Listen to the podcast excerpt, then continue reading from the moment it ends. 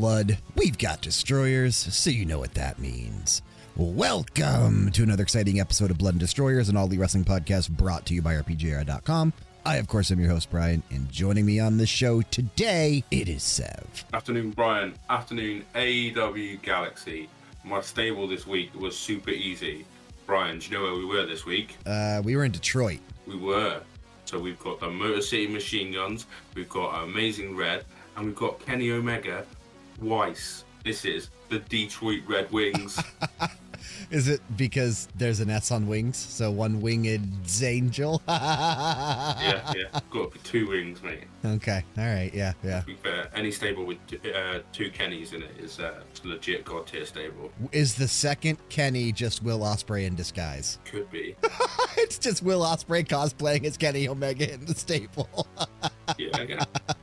It gets me my extra S on my wings, yeah. Oh, dude, that's perfect. That'd be a good stable, to be fair. Like, that's a lot of talent in one ring. Oh, yeah, on the, on the one banner. Uh, Shelley Sabin, Red, all very, very good. And then obviously Kenny Omega and Will Ospreay, yeah. ridiculous stable. Absolutely. Absolutely.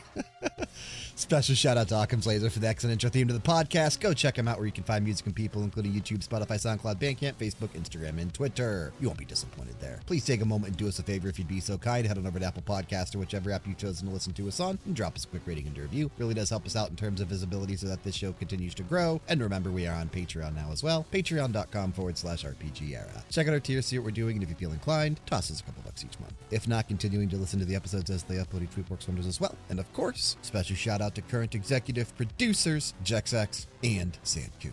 Sev, we had to pry ourselves away from the Legend of Zelda: Tears of the Kingdom to uh, to sit down and talk about AEW in the world of professional wrestling. Uh, obviously, for those that don't know, the other half of RPG era, you know, we're not just all about AEW and pro wrestling. We're we're more about video games than anything else. Um, and yeah, a big release happened over the past couple days in the new Zelda on Nintendo Switch, uh, tearing up the charts, right? Selling like crazy, sold out everywhere. All the accessories, including the new Pro controller, much to my dismay, sold out everywhere. Uh, it's just being talked about, dude. It's it's all over the place.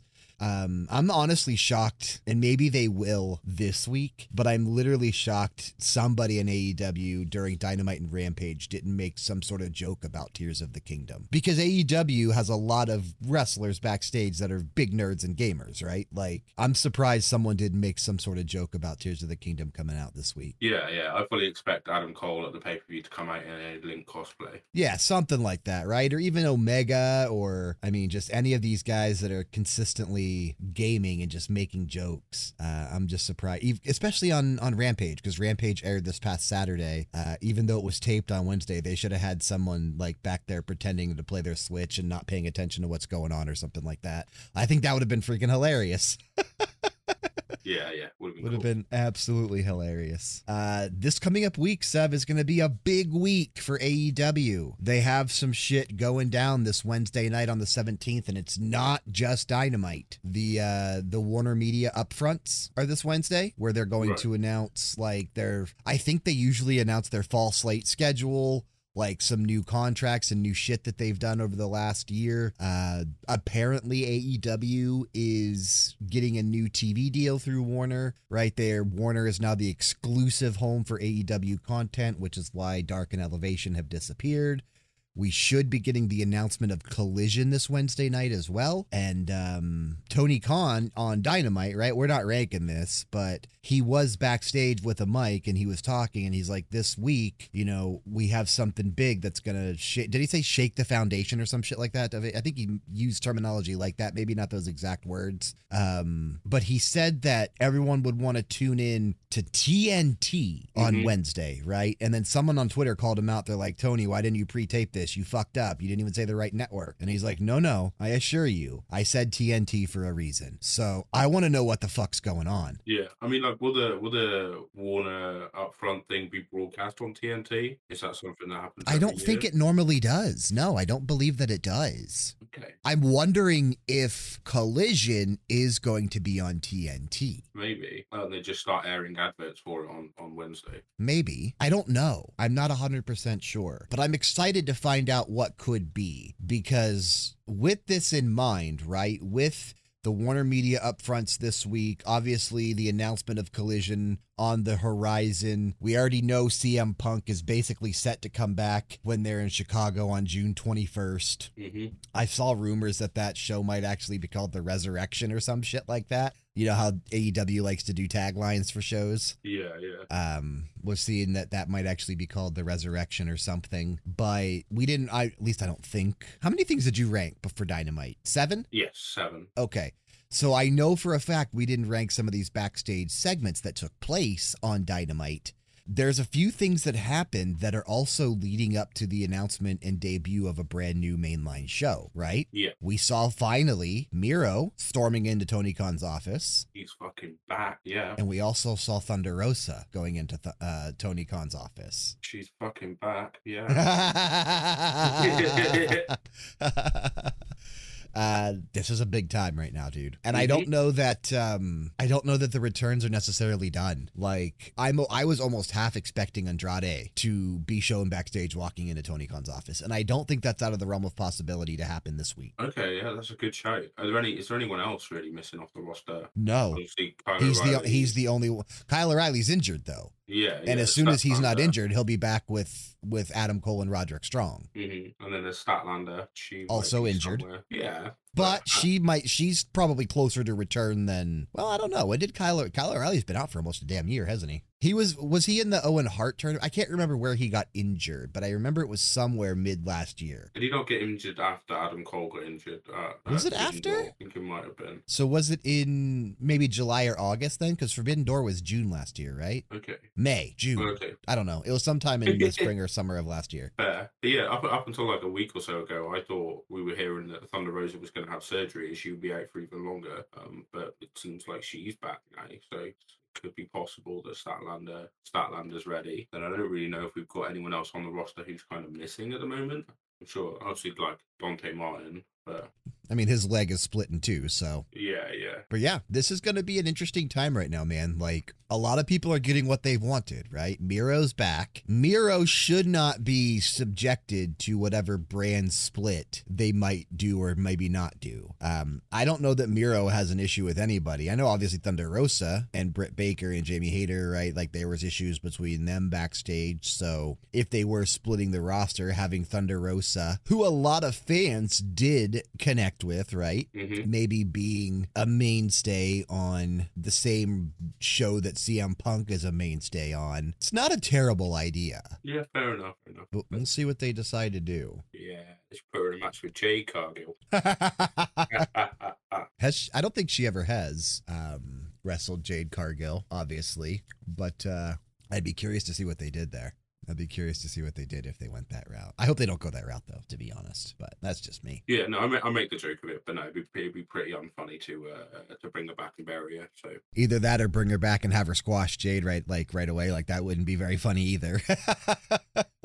that would be disgusting. That would be yeah, that would that would be a little sad. But uh yeah, so we'll see what they do. This we should find out in a couple days. Whatever's going to happen with the new TV deal, we should likely be able to talk about that next week. Whatever they announce, I'm excited to see what that is. I really am. I really am. Um, man, it feels so weird just instantly starting out with Dynamite now. Like it feels weird not having the rundown of Elevation and Dark to go through for a few minutes before we get to Dynamite. It feels so weird just moving straight to it. Feels like we're missing something. Yeah, but we're not. We're not. So we'll move into Dynamite, which uh, I I don't know exactly. I guess I should have pulled up the. I did not pull up the um the website I used to get match times, but I'm looking real quick. It was at the Little Caesars Arena in Detroit, Michigan. Here's the website for match times. You and I, like we just mentioned, ranked seven things. Um, I don't remember who did what last week. You've got the segment, so you get the lows, I get the highs. Okay, fair. So I will start off then with my number seven, and I'll say I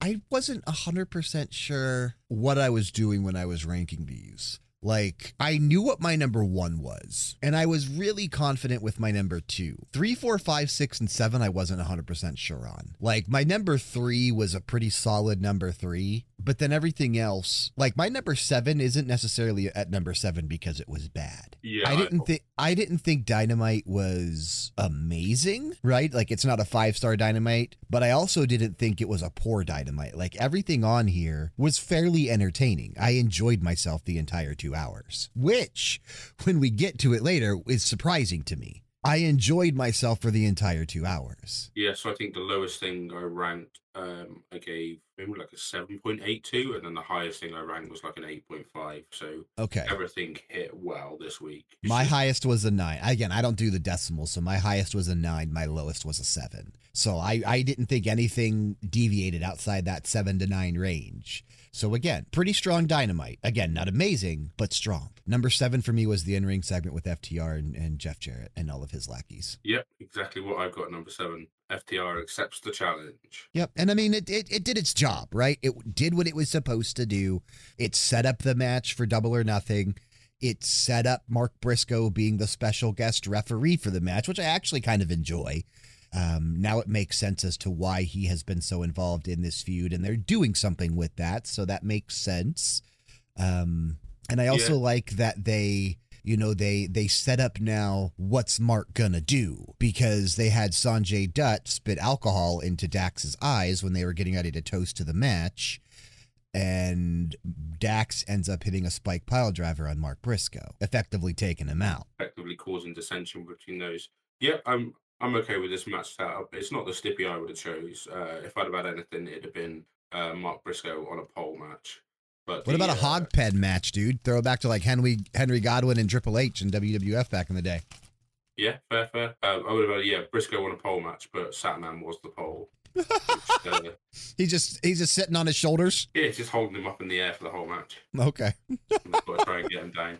Um, yeah, yeah, it, it wasn't a bad little segment. I had fun with it. Um, they called Jarrett a carny piece of shit. It's always funny when wrestlers call each other's carnies. Um, yeah, yeah, it was a good segment. If uh if anyone at Impact is ever listening, you guys should hire Sev. Just listen listen to these ideas. Man, I'd It's love perfect. for Impact. Per- perfect for Impact. You just have a seven foot five tall man standing in the corner, gorilla pressing a guy above his head, and that's the stipulation for a match. What's number one on your list? Uh, number one on my list is going to be the main event, and that is Kenny Omega versus Jon Moxley inside the steel cage. It's my number one as well. Good, good. It was very strong. I think I think they did well with the the cage setting, although no one like climbed to the top of the cage and jumped off it. Uh, Which was surprising, but they did do another shocking cage spot in this match, so I guess I can see why they didn't do everything in this one, right? yeah, yeah. Like we opened with some. Um, was it the BCC came down and the Bucks were out? So Yeah, they were like, brawling around, Yeah, was some um, chaos and dissension. tossing each other off the entrance ramp at the top, Mhm. which honestly didn't look like it hurt, but they had to sell it, so Yeah, yeah, they were throwing each other off the ramp. It was like it looked like a couple of foot gap. like a two or three foot fall, and they land Yeah. on their feet and then roll over and like, oh my god, I'm injured. It was it was quite funny. It was quite hokey, but it was very funny. Um, but yeah, we got um barbed wire. We got barbed wire on a chair, and I was like, Which the barbed wire definitely seemed legit. Maybe it was dulled out in areas, but there were some of it that were very sharp because as soon as it made impact, they were cut, right? Like Yeah, that yeah, barbed wire they- was definitely doing some damage on the backs of both guys. yeah, yeah. But she said when uh, Kenny put the, the chair on the, The double stomp. Yeah, Yeah. was gross. it was like wow, and then the chair moves, and you just see yeah Mox's back bleeding. I was like, Mox put a, or no. I think it was Renee put a picture up on Instagram, and Mox's back is just a disaster. was full of holes. Um, but yeah, it cuts to Daniel Bryan, uh, Bryan Danielson on the commentary, and he's just uh, he's got a big old grin on his face, and he's laughing. Uh, He's really good on commentary. I like that they've made him just the new William Regal. Like Danielson, I mean, yeah, he's to wrestle more often than Regal did.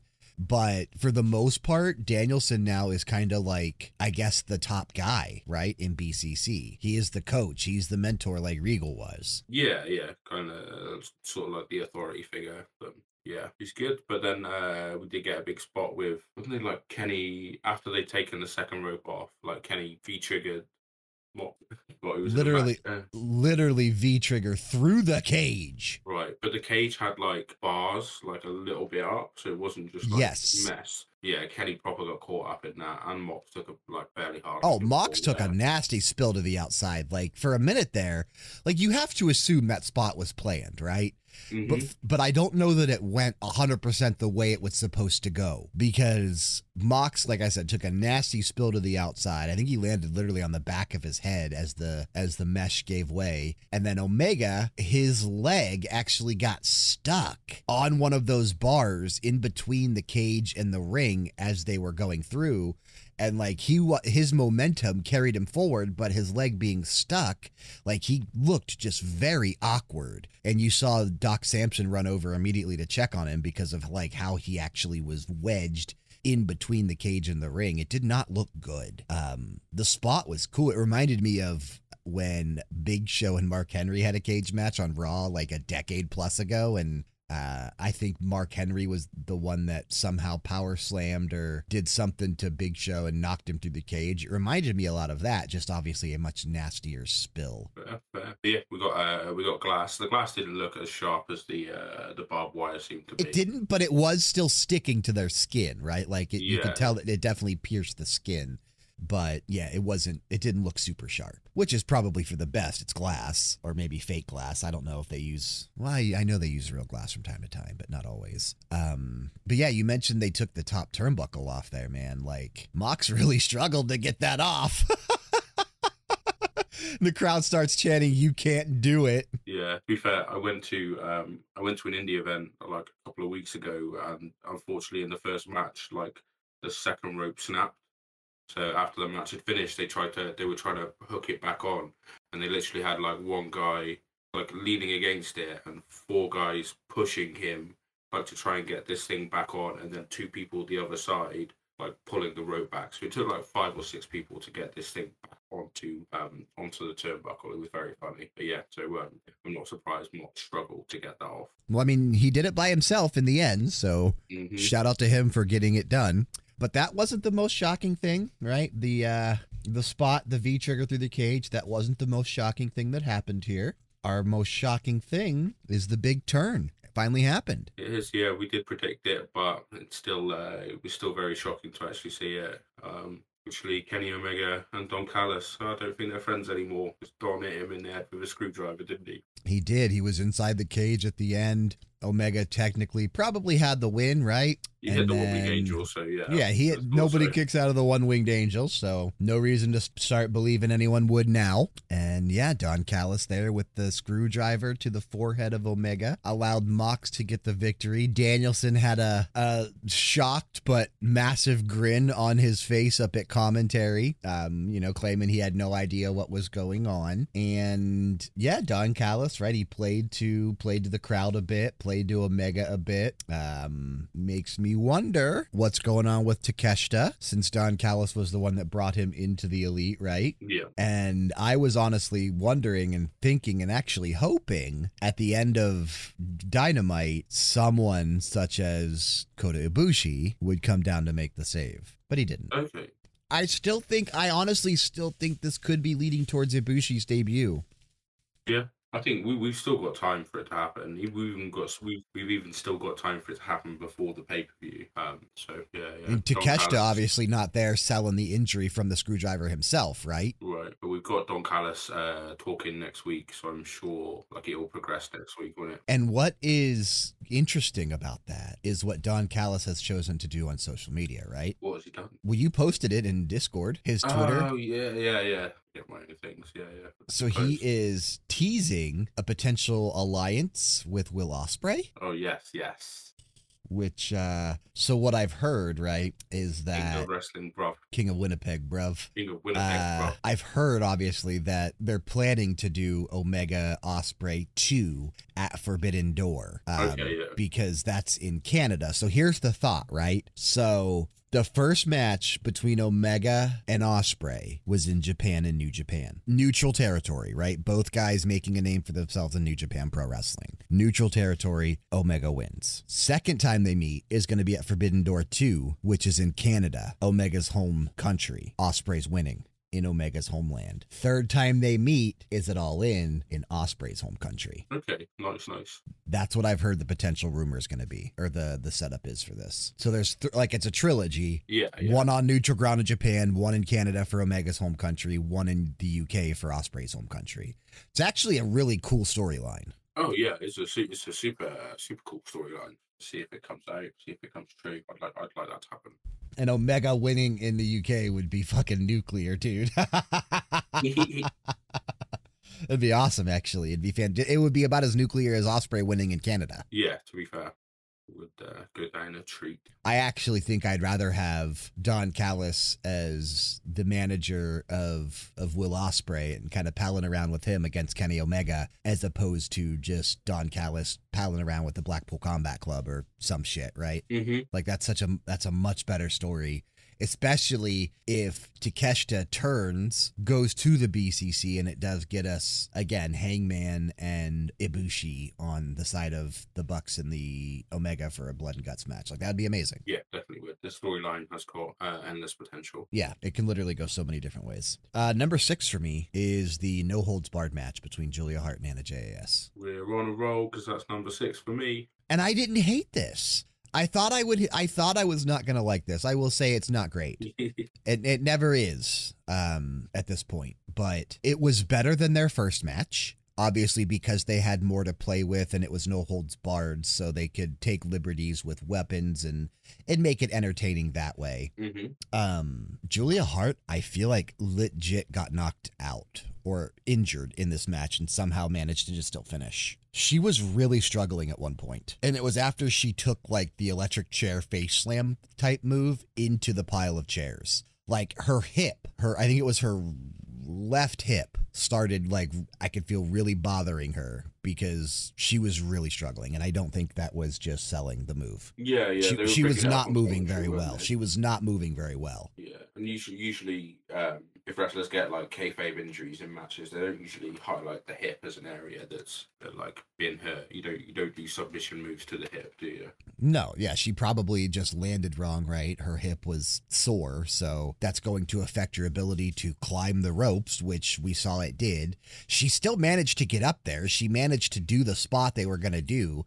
And I feel like in her mind, she was pushing through because she knew she had to win the match. She was set to win, right? So if the match would have stopped, then then she loses. So I, I respect the hustle. I respect the push to finish if it was a legit like injury. Now hopefully it's not an injury that makes her miss time. Maybe it was just like a stinger or something like that. But um not a fan of her gear. I will say that. I thought it was amazing. Julia's? I- yeah, yeah. Like I um, if they did that T-shirt, it was like black and white tie dye, wasn't it? And It was had, like a Ouija board almost, right? It had like House of Black on the front.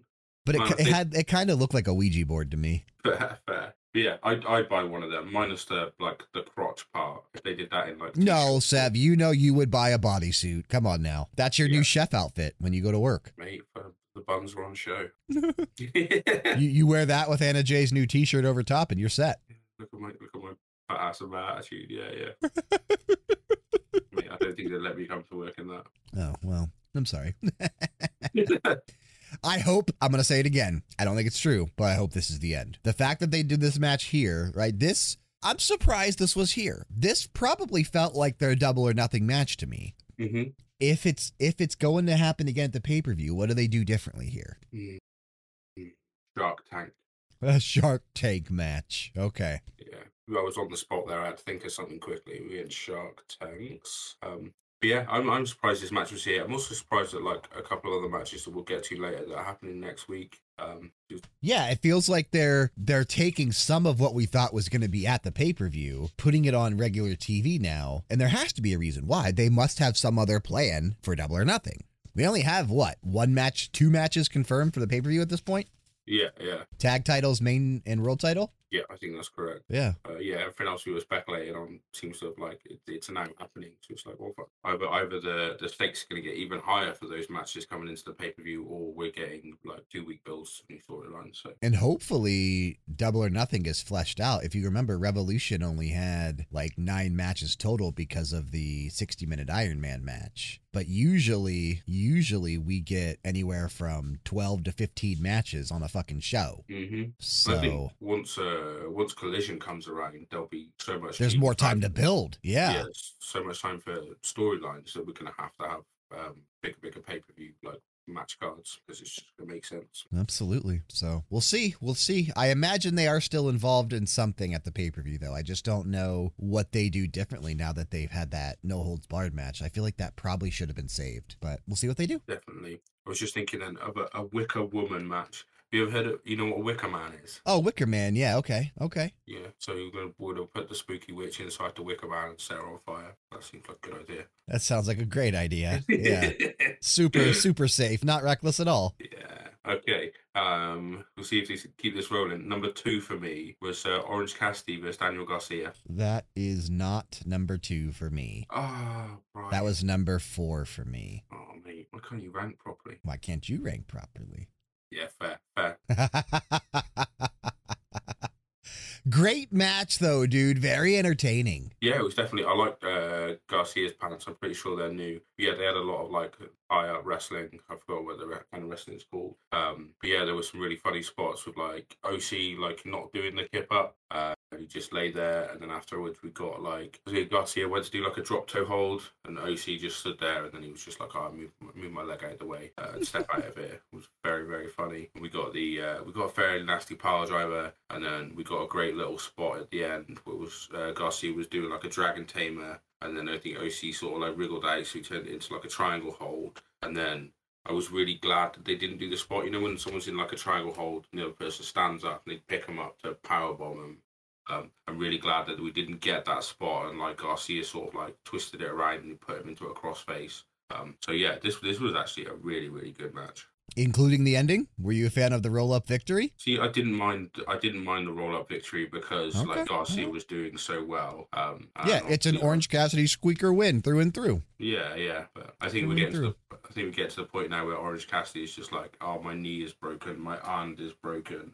Um, I think he's just gonna walk into the ring, lie down, let someone pin him, so he can go home for a bit. What did he say to Renee backstage when she was talking to him? She's like, Orange, how you doing? He's like, I'm tired. Yeah, I'm just tired.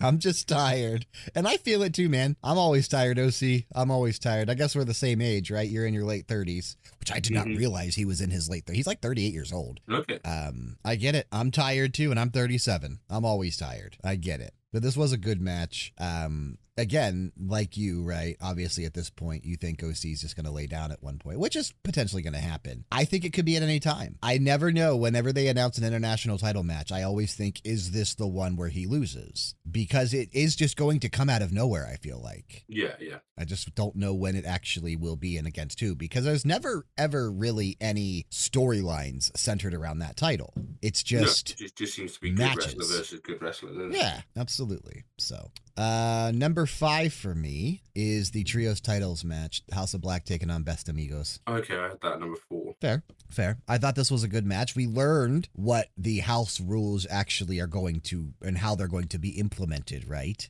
So, dealer's choice isn't picking, like we speculated last week on the show, if DQs count or not.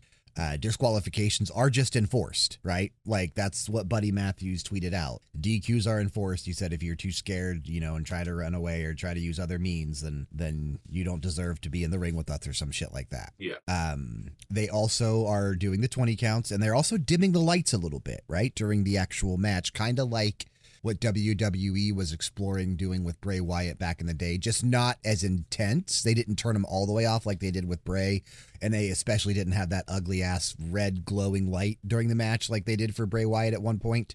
Um, when he was the fiend, which was awful and made viewing the match really hard. Um, I didn't mind the dimming. It, honestly, the dimming of the lights reminded me a lot of the way WWF and WCW used to present their product in the mid 90s when they weren't focusing so much on the crowds that were there in the crowd, like in the actual arena, so they wouldn't have the spotlight on them at all times. Okay. Um, Kind of reminds me of that. It's like house show lighting to an extent, right? Like it reminded me of that.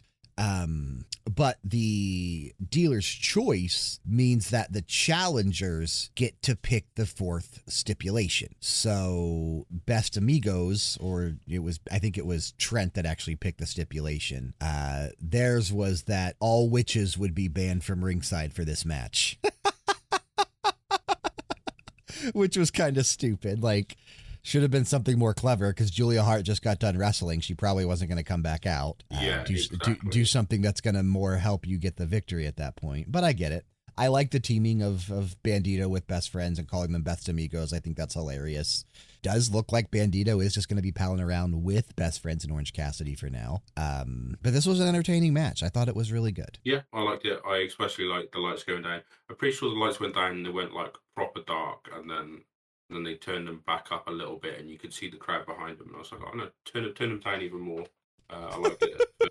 but yeah, um, uh, just on the the stipulation thing, I think it might have been a little silly to give them to to do a silly stipulation first, if you get me.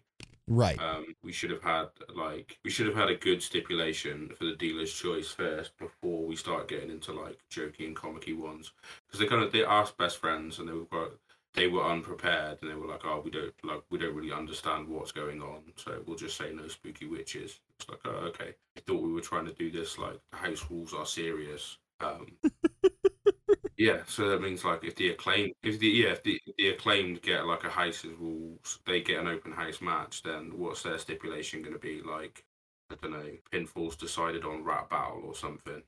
Let's let's not joke it around. Let's do it serious for a little bit.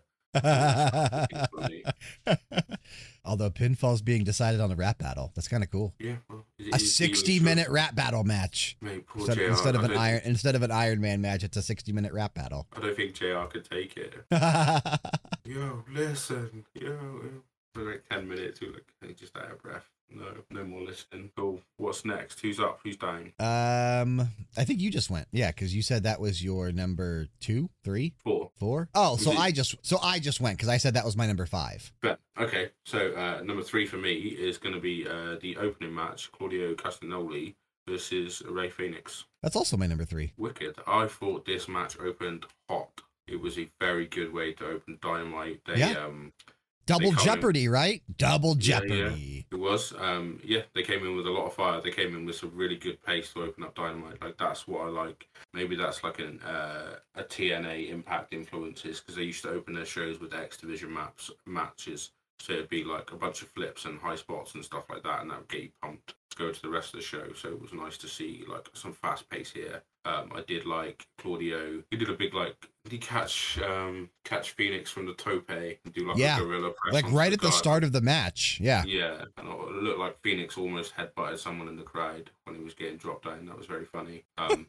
yeah, and then later on, like Claudio threw Phoenix like over the barricade, and it seemed like he got a fair distance on that. That was that He rolled really, really far. hmm He rolled really far to the back. But we also had a really fun spot where Phoenix, much like um, Commander runs the top rope, Phoenix can also do very similar things, right? He ran the top of the barricade on the outside, which was very impressive. It was that was into, Into a swinging Rana. like Hurricanrana. Exactly. Yep. Yeah, yeah, yeah. It was good. And then uh, I think we got like a, a thrust kick. Uh, yeah, Phoenix did a thrust kick that looked like it almost took um, uh, Claudio's head off. It was very, very nice. There was quite Oh, a yeah. few kicks this week that I was like, whoa.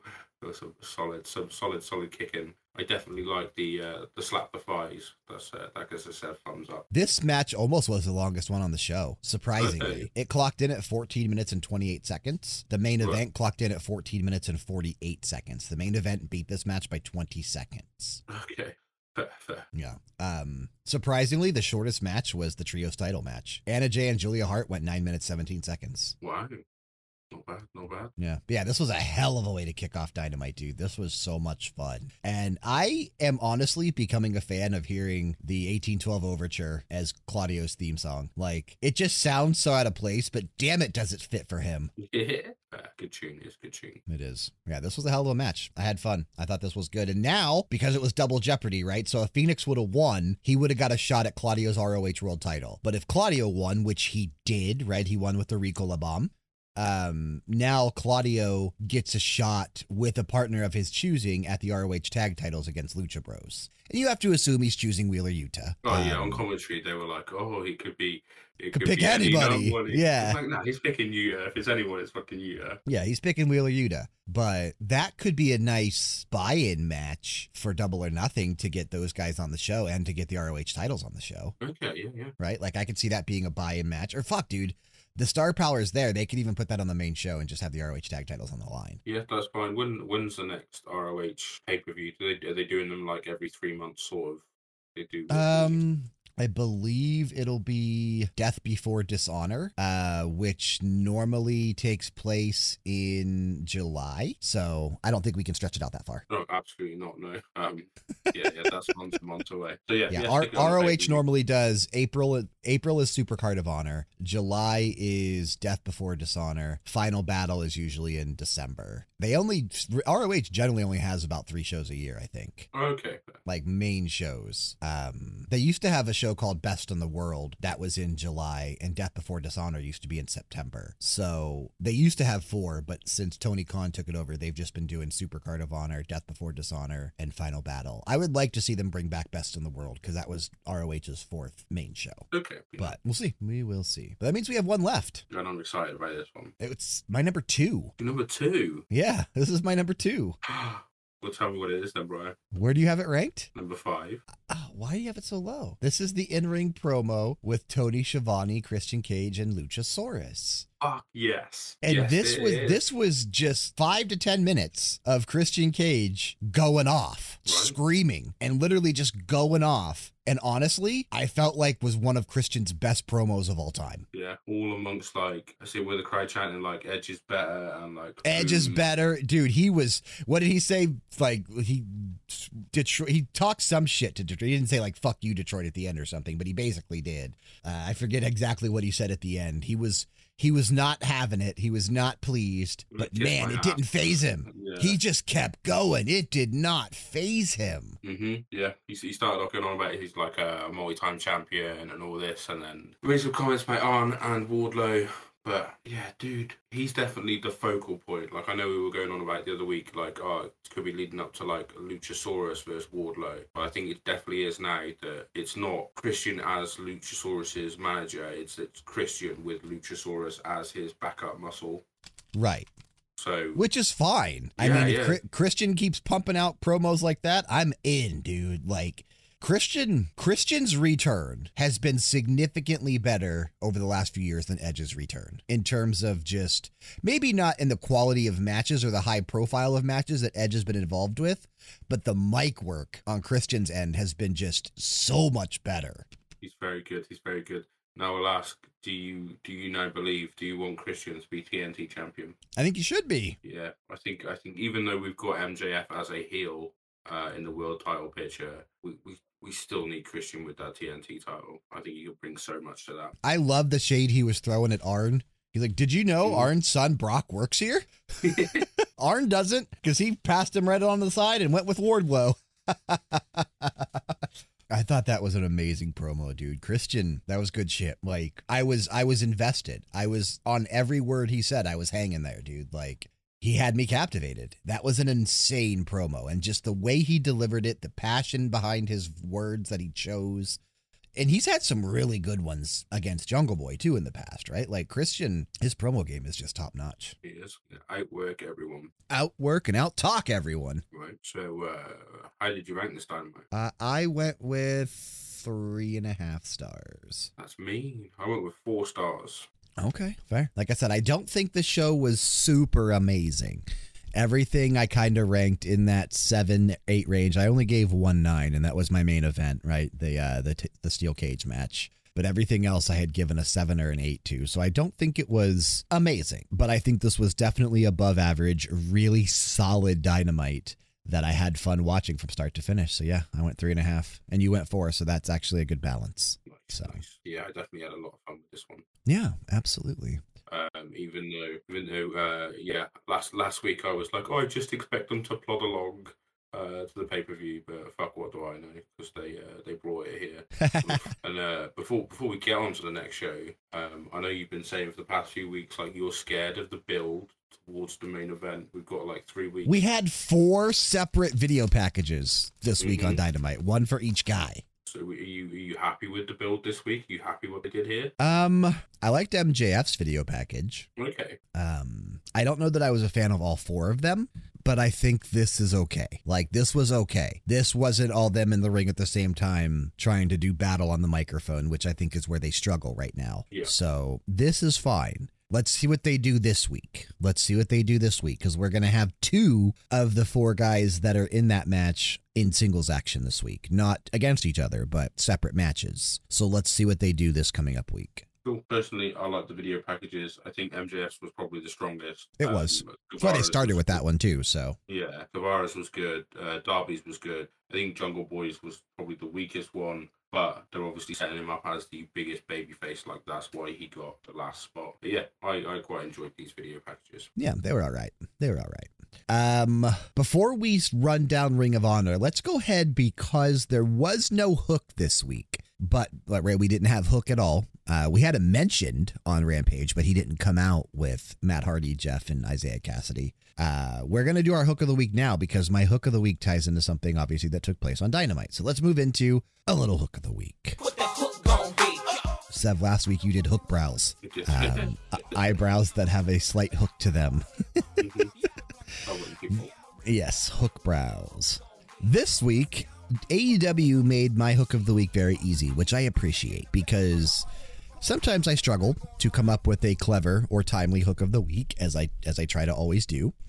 And this one just fell into my lap, so I'm going to run with it. During the match, the main event, the steel cage match between Mox and Omega, we already talked about it, right? Mox was struggling to get the I don't know exactly what they call it. It's the the attachment that holds the turnbuckle to the post, right? Yeah. Like I don't know exactly like the arm or something to the turnbuckle, but I never realized that the end of that, and I guess I should have, but I never realized that the end of it was an actual hook because it is just hooked to the post. I just never realized it and then tightened in so that it stays. Um, Mox taking that off, right, goes to the middle with Omega in the ring and uses the hook and he just fish hooks him right in the middle of the ring with the actual uh, piece of the turnbuckle. So, whatever that thing is called, I don't know what it's called. Turnbuckle arm? Uh, I'm look- Turnbuckle. I'm looking it up now. It's got a turnbuckle hook and eye. Okay. Turnbuckle hook and eye. Yeah, the the bit that the rope is in is in a circular shape, and then the piece on the other end is uh, the hook shape, and then they're both on like bolts, so they've got threads through, and then there's the piece that overlays. So you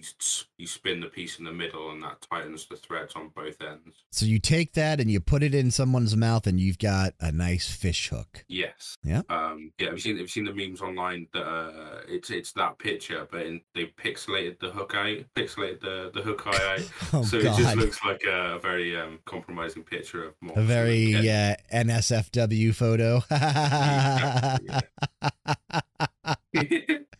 That's incredible. Very But funny, uh, yeah, this is a quick, easy one, right? Like no, Mhm. no real background needed on this one. I think if you watched AEW Dynamite, you know exactly what I'm talking about. That's your hook this week, right there. That segment, that spot of the match, that's your hook this week. Makes it nice and easy for me, and I'll take that any day of the week. Um, let's run down Ring of Honor. Yeah. Ring of Honor this past Thursday on May 11th. They did tape some shows recently at Universal Studios because this was in Orlando, Florida. This was not a show that was taped on the road.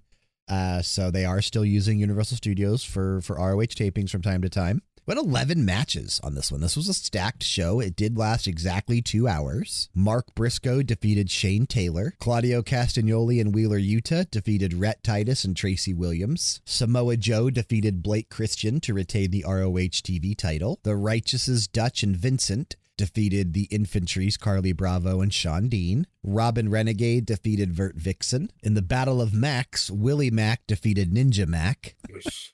Brian Cage, Bishop Kaun, and Toa Liona defeated Lucky Ali, Adam Priest, and Victor Benjamin in some trios action. Kyle Fletcher defeated Tony Deppen. AR Fox defeated Anthony Henry. Evil Uno, Stu Grayson, Alex Reynolds, and John Silver defeated Josh Woods, Jeeves Kay, Sunny Kiss, and Slim J. And in the main event, Athena defeated Skye Blue to retain the ROH Women's title. Okay, so it wasn't even a, a proving ground match then. No, it was a legit match that lasted almost 15 minutes. They gave these girls a lot of time, and they did really well. They did really, really well. Yep. This was a great show. Like, I like, you know, obviously there was a week or two where they made the ROH TV feel more like darker elevation, but then they quickly switched it back. And, and again, this, every match here, right, was heavy representation from who we consider now ROH staples under AEW. I appreciate that. Like, this was a really good show. This was a really good show. As you uh, as you started reading it out, I was like, right, I'm just gonna tally up every match that I think would have been an elevation match, and yeah, I only got like one or two tallies. So Yeah, the Dark Order and then right the the Trustbusters match. Likely that eight man tag should have probably,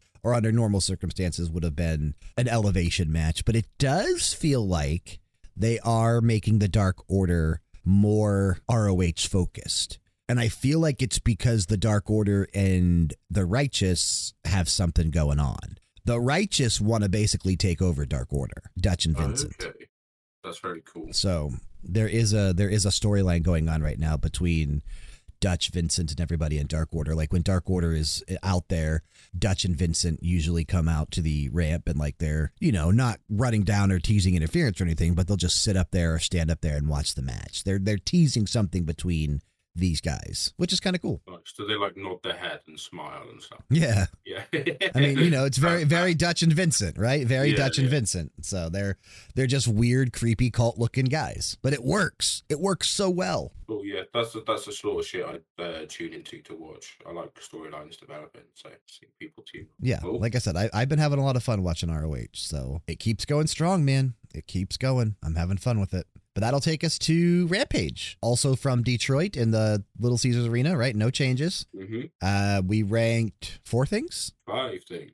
Oh, did you rank the segment? I did. Do you want to take it off? No, I'll rank it. It's all right. I'll, I'll tell you. Yeah, I had um, I had it at number five, so I'm I'm on the lows now. So I was going to say it anyway, but yeah, it would have been number five for me. That's where I would have put it too. Okay. So are we leaving it in the rankings or no? oh, we might as well talk about it now, seeing this we. Uh, Go ahead. We'll leave it in the rankings. We ranked five things. It's my number five as well. Okay, number number five. Uh, the Hardy Brothers and Brother Zay and their little promo. Yeah. Talking about uh, what comes next for them now that the firm has been deleted, right? Isiah Kassidy just in there moaning for the most part, which is amazing. I don't I don't hate that. Um but Matt and Jeff definitely have their eyes set on the AEW tag titles again. Yeah, they're gonna they're gonna make a run for it, but then uh, their Gunns obviously think they should get a title shot again. They didn't get their rematch apparently. Yeah, so we're Um, gonna get a nice Hardys v Gunns match at some point, right? Yeah, with the stipulation of if the Hardys win, then Ethan Page becomes the property of Matt Hardy. Right. And uh, I, I, I did like the part where Jeff was like, Matt, don't do the contract thing. And he's like, it's the last time, I promise. Matt Hardy Matt Hardy loves I mean, all of his fucking storylines are something with contracts. Right? Every single one of them has a contract involved. Even when he was big money Matt, it was still all about contracts. Yeah, yeah, private party, Adam Adam Page, all contract. So I fully expect, um, yeah, that the Hardy's going to win this. So uh, Ethan Page is going to be. Most likely. Most likely, which which would be entertaining. I mean, Ethan Page has been comedy gold as of late, so Yeah, he's a good character. He needs something to do. So we'll, we'll Yeah. Hardy for a little bit longer. absolutely. So, but yeah, it was my number five as well. Didn't last very long. Uh, not a ton happened, but is what it is. So we'll see. Uh, number one for me was right before that, actually. Kyle Fletcher taking on Action Andretti. Yes, this match was wicked. It was- Um, Amazing. it was Absolutely number one. incredible. Like both of these guys are so good. Their gear is so similar to one another. Right, like both of their both of their pants were basically like matching pants. Um, but yeah, they work as they should. They work so well together. They complement each other's styles very well. I was actually scared, right? Like because I know they're building Action Andretti up, but I was saying in Discord, this I think this is one of two comments I made while watching Rampage last night. I was like, Kyle Fletcher better fucking win this match. He's the bigger star of the two. He's half of the IWGP Tag Team ta- uh, Champions. They're building him up, and he wants a shot at Orange Cassidy's international title. Like, but there was still part of me that thought, well, damn, maybe he ends up losing with you know like a quick roll up squeaker win by Action Andretti or some shit. Very glad that didn't happen. Kyle Fletcher deserved this victory. Um, what a great talent and what a great tag team when he's with um, Mark Davis as well. Like they just they work so well together. Yeah, see, I'm not I'm not super familiar with Kyle Fletcher outside of what we've seen in AEW, but when he has tag, tag matches with the other guy, um, obviously they rely on each other a lot more, don't they? Um, it was very nice to see Carl Fletcher like just work on his own, Right. Um, not Because he can he does it so well. he just works yeah. so well. Like he's just so fucking good in the ring. And I'm not sure whether I was I, wa- um, I've just forgotten how he wrestles from last time. But yeah, it felt like he was a different wrestler in this match than what I remember him being in the tag matches. Yeah, some, he got some really awesome kicks. He did a he did a like thrust kick to Action Andretti like off the apron, and it looked like it almost took his head off. There were loads of loads of kicks like like take people's heads off. And That always always amazes me. Um, so I was very happy to see that. Did you catch when Action Andretti kind of lost his balance doing the split legged moonsault, but was able to like make it still look seamless and recovered and didn't even make it look like he botched it, but he did. Like it was it was it was fucking crazy how he recovered from that. Reminded me a lot of like the way Commander or Vikingo will recover when they fucking make a mistake on the ropes because they just they know how to manipulate those ropes, dude. It's just crazy. It was nice. Um, yeah, we, we did get a nice little bit towards the end. There was a um, Fletcher uh, almost did like a Helluva kick essentially, and then he hit like this really really nice sheer drop brainbuster. He went for the pin, and I was like, oh, that's fucking it. And but no, Andretti kicked out. I was like, oh, fair, fair enough. We're getting some close balls. Um, and then action like came back with his own. He hit like a nice springboard 450, um, and he got a near fall as well. So this match was doing really really well. And then uh, I don't think that spinning tombstone at the end looks particularly great. Uh, it never looks like he drops him straight on his head. Um, but it's still a cool finisher. It is a cool finisher. I do like that move. Um, I used to use that move like a spinning tombstone. I used to use that move a lot in video games, like for Yeah. created wrestlers. Yeah, I do like that move. Nice, nice. But yeah, I am now very hyped for uh, Orange Cassidy versus Carl Fletcher. Yeah, I'm curious when that match will take place. Right, they haven't announced when it's happening yet. Uh, I almost hope they save that for Double or Nothing at this point. Is it not happening next week? No. No, if it is, if it is, it hasn't been announced yet, like not confirmed yet. So Okay, my bad. Oh yeah, yeah. Put it on the um, put it on the pay per view. Then I'll happily watch that. I'd expect Carl Fletcher to walk away with that belt. Then if that's what that's what we're getting. that'd be great. That'd be cool if so. That'd be dope. I'd be into that. Mhm. Me. We got your number four. Uh, Toni Storm versus Allysin Kay. That's my number four as well. This was okay. Um, it didn't last a whole lot of time. Nope. Um, I did really like Toni Storm's gear. I don't know if she changed it up. She did. She switched it up a little bit. Yeah, she her her her gear has been complementing her new attitude, I think, really well over the last few weeks. Yeah, a lot of leather, um, some uh, yeah metal circly things. I can't remember what they're called. They're very cool. Um, and it was nice to see Allysin Kay on on uh, Rampage. Yeah, Um, we haven't seen her in almost two years in AEW. She has wrestled there before, but Mhm. you know it's very far and few between. It's been a couple years since we've seen her in AEW. It was nice seeing her back. She's she's really good. Obviously, she wasn't given much time to shine here, but when she is in other promotions, she's always been really good. Yeah, she's she's. Uh, they say she's won like three women's championships in three different promotions.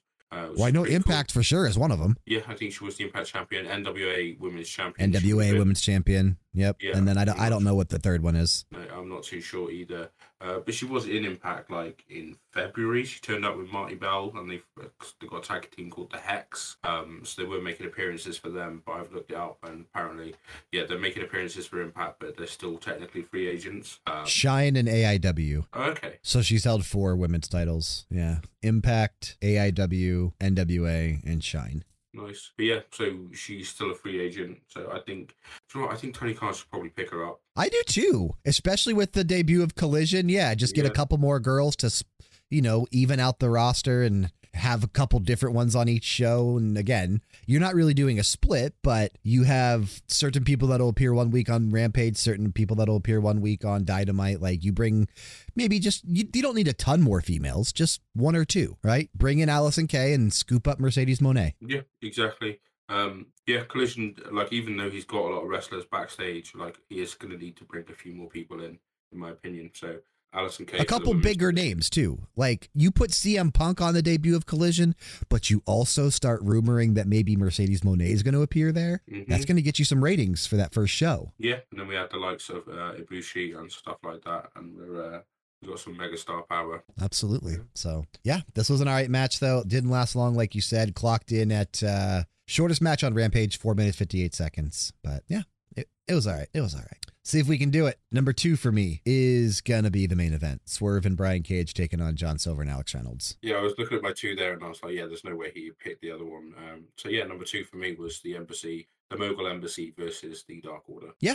And this was fairly entertaining. Um, you know, I, I like seeing Swerve and Cage work together as a tag team. Like that makes sense to me, and that that kind of makes me think, oh, okay, like strictly thinking storylines, right? Swerve did this merger with the Embassy, right, to really have Brian Cage as his muscle, mm-hmm. and and that makes a lot of sense to me. It, it makes me happy because we get to continue to see Brian Cage now. He's being utilized more in storylines, appearing pretty regularly on TV, uh, which is nice because he is a big fucking deal and he's a star.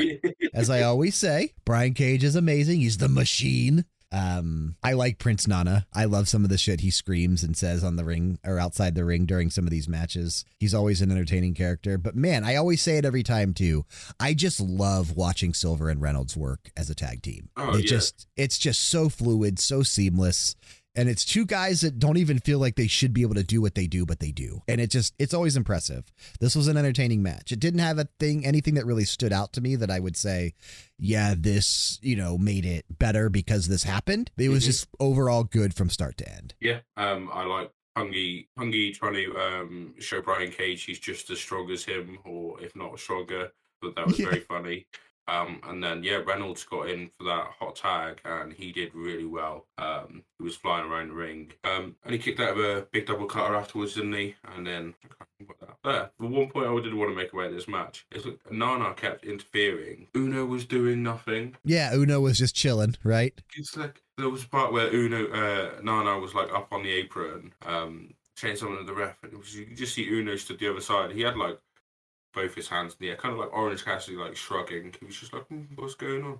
Fucking Uno, you you there? Go go do something. Go man. knock him out, dude. Go punch him, right? Go do something. Evil Uno, you fought Jon Moxley like a few weeks ago, and you got bloodied and battered. Like you're not scared of a scrap. Go hit him. But no, he didn't. He Yeah, never did. Was, no, he didn't. Um, but yeah, it was uh, it was a good match, and then after the match, we got interference from Toa Liona and the rest Yeah. of the embassy. Yep, totally Noah and Kaun, Bishop Kaun. Yep. Yeah, and then out of the frying pan into the fire comes down Keith Lee with uh, what looked like a pole that he picked up from security. Indeed. All the little red tape barriers over. He's just walking around one of them, and Mr. Dustin Rhodes with uh, I think he had a pole and a chain as well, didn't he? I think he, didn't Dustin have a chair? I think Dustin might have had a chair. Oh, okay. Uh, I don't remember what he came out with. Keith Lee definitely had a pole, I think. Thought one of them had a chair. Um, but yeah, I mean, remember Moody Center this Wednesday night in Austin, Texas. yeah, that's what I was thinking. I was like, oh, Texas, they've got weapons. It's Texas deathmatch time.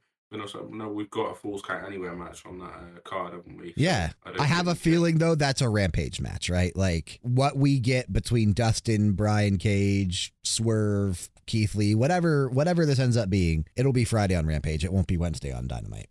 Jeff, we can have another bunkhouse brawl. I remember that bunkhouse brawl being pretty good.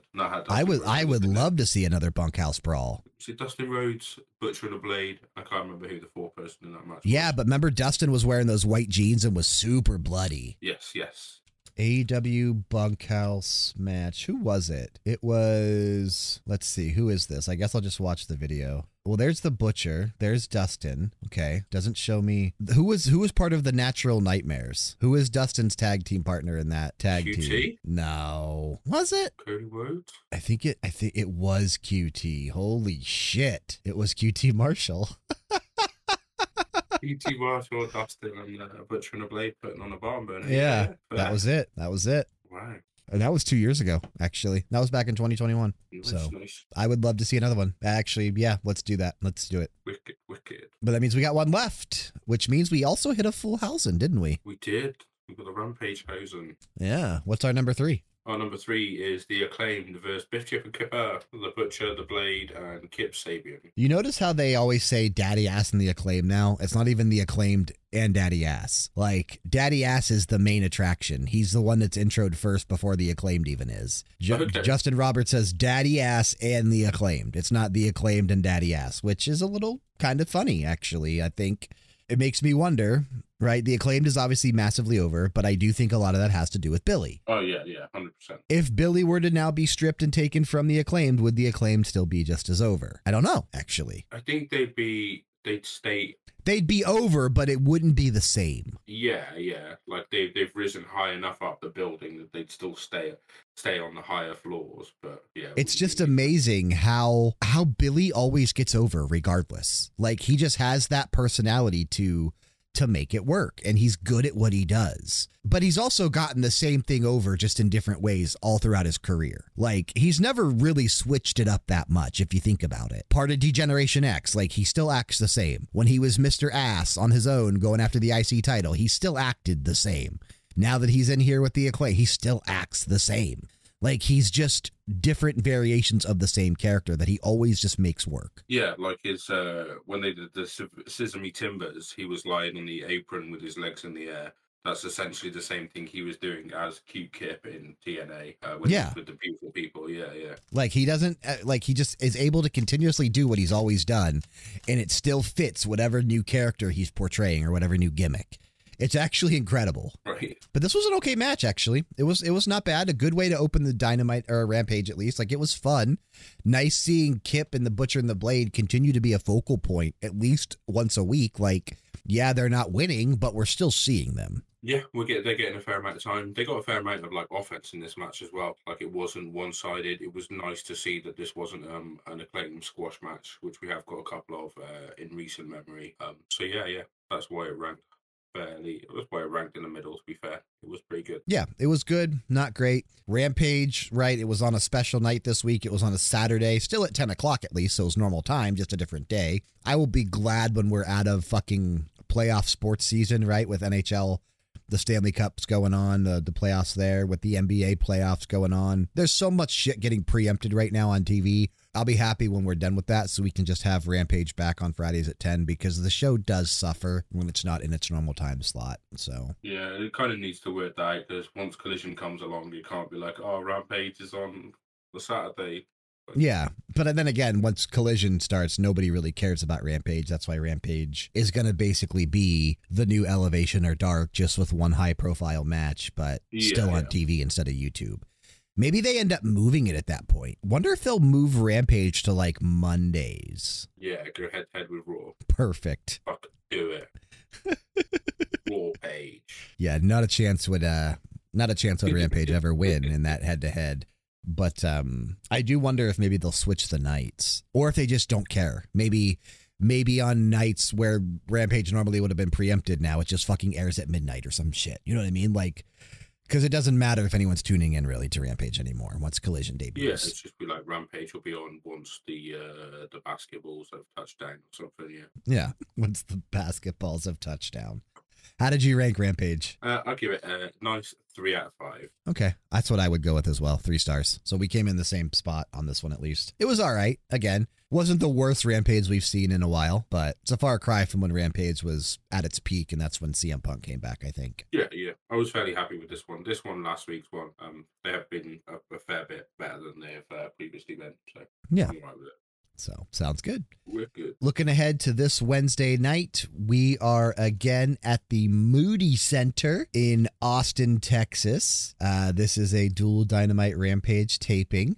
The last one before they hit Vegas, right? Well, this is our uh, our last. Di- uh, well, we have two Dynamites to go, but our last one before they move out to Vegas because Wednesday, May twenty fourth, they're at the uh, MGM Grand Garden Arena in Vegas with the build up to Double or Nothing that weekend, Memorial Day weekend. Um, so last stop on the way to Vegas. We have several matches confirmed, a couple segments as well. Ricky Starks will be taking on Jay White. Tony Khan has some sort of announcement to make, and we're not sure exactly how this ties in, but he introed it himself. So Tony Khan has something to say this Wednesday night, whether it's on the actual show itself or elsewhere. I don't quite know what's going to happen, but TK's got something to say this Wednesday. I hope it's um like I've got an announcement to make. Tune into TNT now, and then you see you have to switch the channel. He makes the announcement on TNT, and then he lets you go back to TBS. Oh, that'd be fucking great, dude. Switch over now, right? And then Yeah. as soon as he's done on TNT, all right, guys, go back to TBS, finish watching Dynamite. Yeah, and then he gets on Twitter and be like, "See, told you what fucking TNT." It'd be Yeah. it'd be smart if they did that to just simulcast it though, right? With like the same thing happening on TBS, so you don't need to switch channels.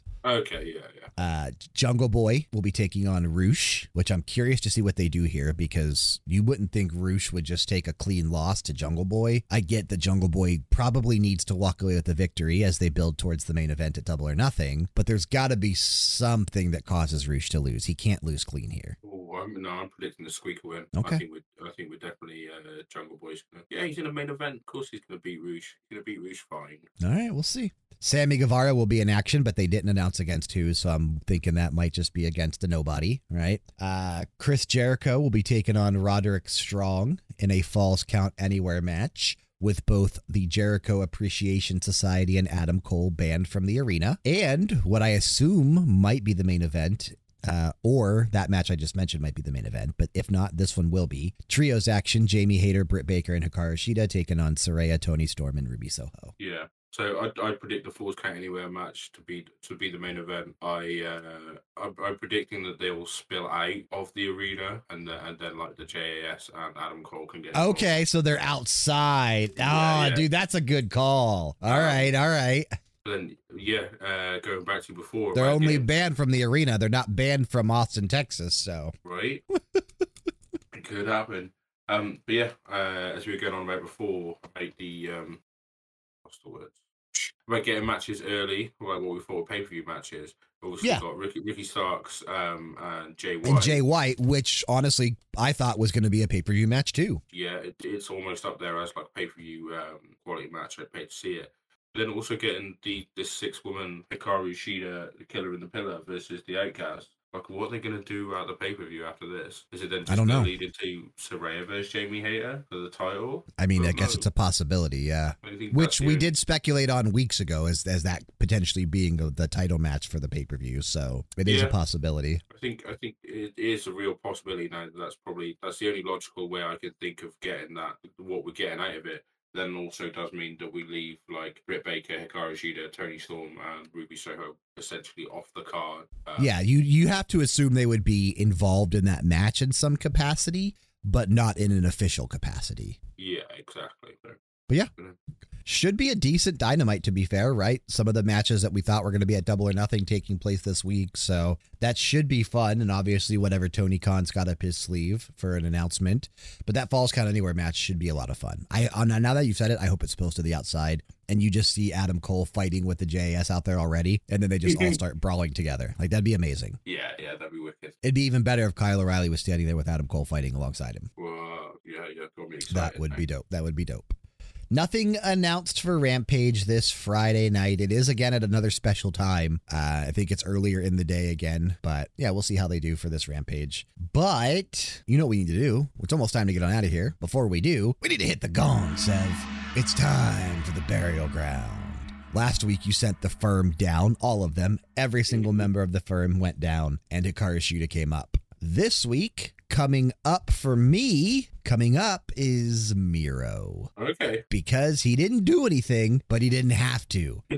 He's finally back. All he did, all he needed to do was appear on TV, and he did. You know, people forgot about him. Thought Tony Khan even forgot about him, but he is back. He is there, and hopefully he is there to uh to wreak havoc and maybe reclaim some gold somewhere. Because damn, Miro's great, and he Mhm. should have been continuously being used this entire time. It's a shame that he wasn't.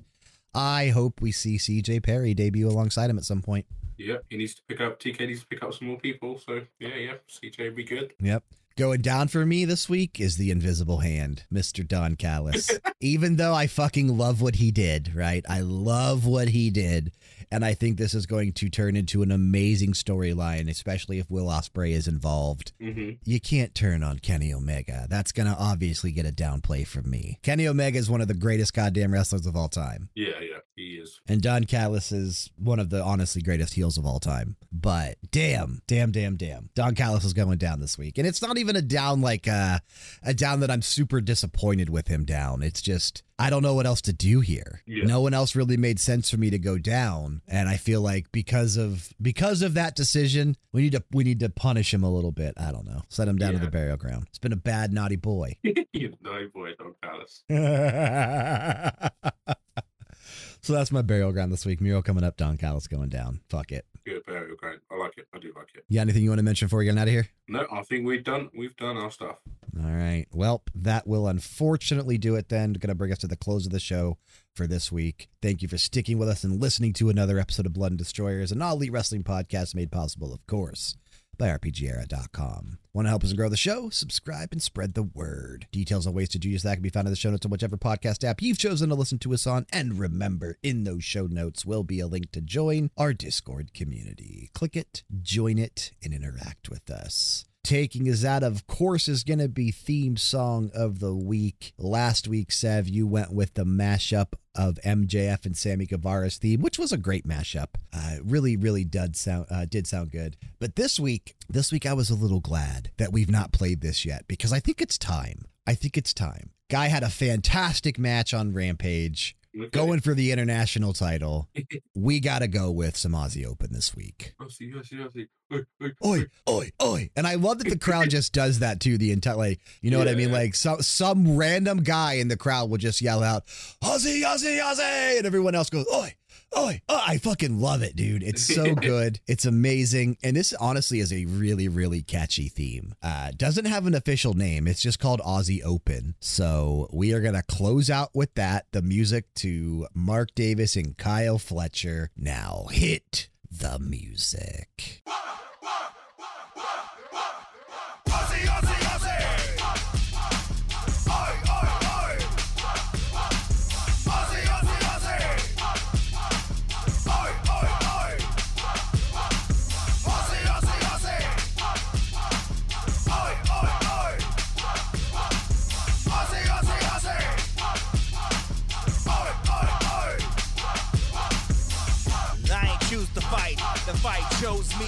We're gonna put this thing down, just you wait and see. Raising my hand in victory is just a part of me. Drove to the mat and put to sleep is what you're gonna be.